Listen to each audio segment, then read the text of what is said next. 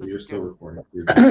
okay, so uh, this morning we have Mary Holland, who's president and general counsel of Children's Health Defense. Good morning, Mary. Good morning.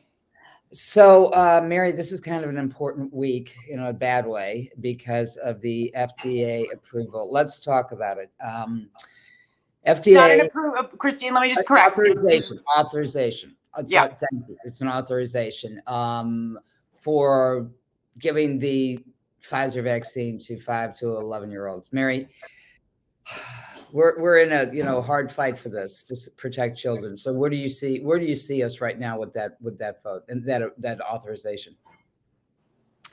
Well, we still have one more step, Christine, before it's fully authorized. This was this expert committee that's allegedly independent from the FDA. The FDA could actually, in theory, overrule that expert uh, decision.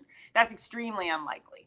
And already, I was listening to the news this morning. There's this frenzy in states that are very aligned with the administration of like, you know, we're, we're considering mandates now private schools, uh, parochial schools have been mandating authorized vaccines, emergency use only biologic products, experimental biologics to children already. So there's a grave, I mean, we know that these products are going to be pushed on children starting, you know, in early November. Dr. Fauci has said that his hope is that kids by early November uh, will be eligible to go get the shots. The government's already purchased 65 million childhood doses. Uh, they're targeting 28 million kids with this authorization. And the real reason for me, Christine, that this is so worrisome is that we know there's a pretty short path in today's world with these COVID shots between authorization, licensure, and then mandate. And right.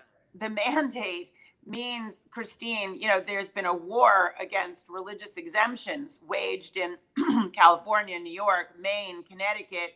Soon on the docket is New Jersey. There's been a huge effort to basically nullify religious exemptions and medical exemptions. So the only opt out, if you will, is for a family to move out of a state or to take their kids out of public or private or parochial school. It, I mean, it, they, it, couldn't get more disruptive. No, it's incredibly coercive. And I'm the parent of a vaccine injured son, Christine. And those were vaccines that were allegedly safe and effective that they tested on tens of thousands of children for decades. This is not that. This is mm-hmm. 2,000 kids in these Pfizer clinical trials overall with right. immunobridging and Dr. Meryl Nass, who we work with closely, who follows this extremely closely, she pointed out to me in an email yesterday that they acknowledged in the meeting yesterday that in order to have these doses have a longer shelf life in pediatric offices, they have a stabilizer in the doses that they're sending out that wasn't in the clinical trials. I mean, so this is so this is so this doesn't even mirror what was in the clinical. Trial. It doesn't trial. even mirror what was in the clinical trial, and we know about the case of Maddie de Garay, the 12-year-old girl who's now barely making it in a wheelchair, can't eat, can't just has a non-functional gastrointestinal system. I wrote, I co-wrote a book about the HPV vaccine that was being administered to teens and to adults around the world we saw these same deaths and catastrophic injuries. If anybody thinks, Christine, that five to 11 year olds are not going to die from these vaccines, they're wrong. It's going to happen. It's already happened. They've already been administering these products to children outside the scope of authorization, and there's already been deaths and injuries. To, to you know, I've tried to, I'm a lawyer by training for 20 years, Christine, I've been working on this issues. For 20 years, it's been obvious to me that the system doesn't work. The laws make people unaccountable. That is just profoundly dangerous.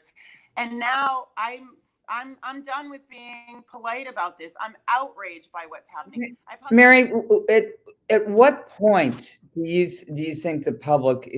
I mean, unfortunately, we've talked we've all talked about this but what point do you think the public's going to wake now, up? Now, now, Christine, now is the time, and this is a race against time.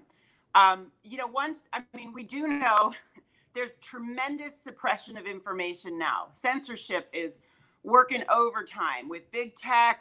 The government's putting huge pressure on big tech to censor the stories of people who are being harmed. There's also the propaganda from the medical establishment, from the hospitals, from the government, from big tech, from big pharma that these vaccines are safe and effective, and you're doing your part if you're vaccinating your children. What's going to happen is that young children are going to be severely harmed. And people are going to try to attribute that to other things. But young children do not suddenly become paralyzed, Christine. It's not like right. an 80 year old where there might be some other plausible explanation. Five year olds, six year olds, 10 year olds, they don't suddenly lose the ability to eat or, or, or become senile or you know a lot of or cancer. So people are going to figure this out, Christine, and I'm hopeful that people figure it out and come out in droves fast enough so that we can turn this around. And as you know, Christine, I've lived in other parts of the world as you have. You know, the rest of the world is looking to us. Two of the biggest giant monopolist pharma companies, Merck right.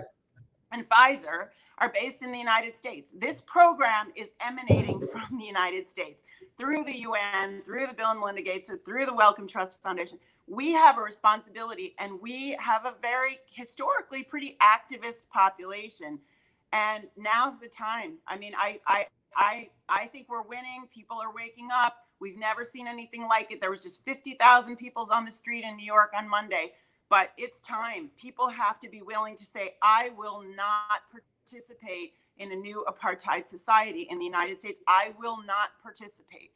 I will not send my children to these schools that are segregating on vaccination. I will not work for these places. I will not go to these restaurants. I will not go to these theaters.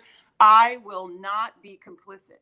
That's the new ethos that we're going to have to breed in people, whether they're vaccinated or not. It doesn't matter. It's like, are you down with slavery again? and if you are, mm-hmm. go right ahead.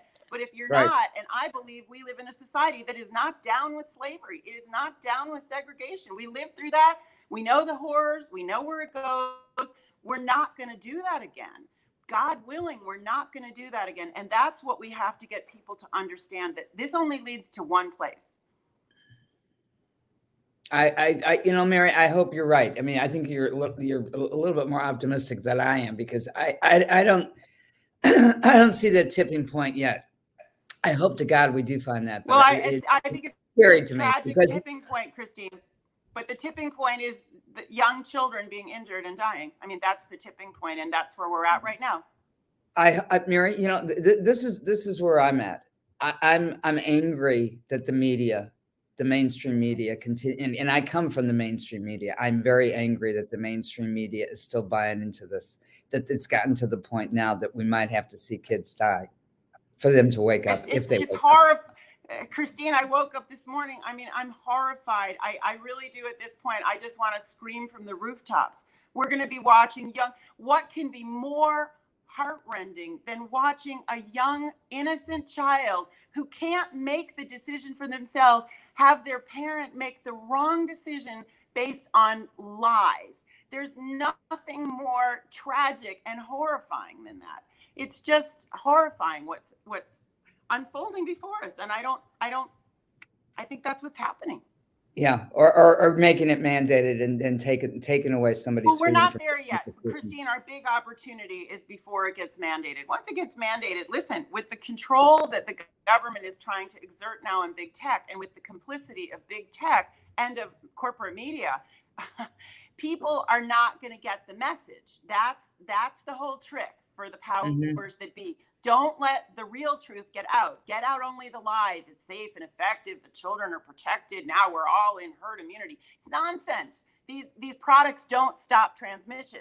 They weren't tested to stop transmission. There, there's no benefit really to the adult population of these kids being vaccinated. And yet that's right. largely the rationale. They're trying to say it's for the kids' protection. It's nonsense. It's nonsense. And 40% of these kids have such robust immune system. They're already immune. They didn't have any symptoms, and they are at higher risk of harm if they get vaccinated.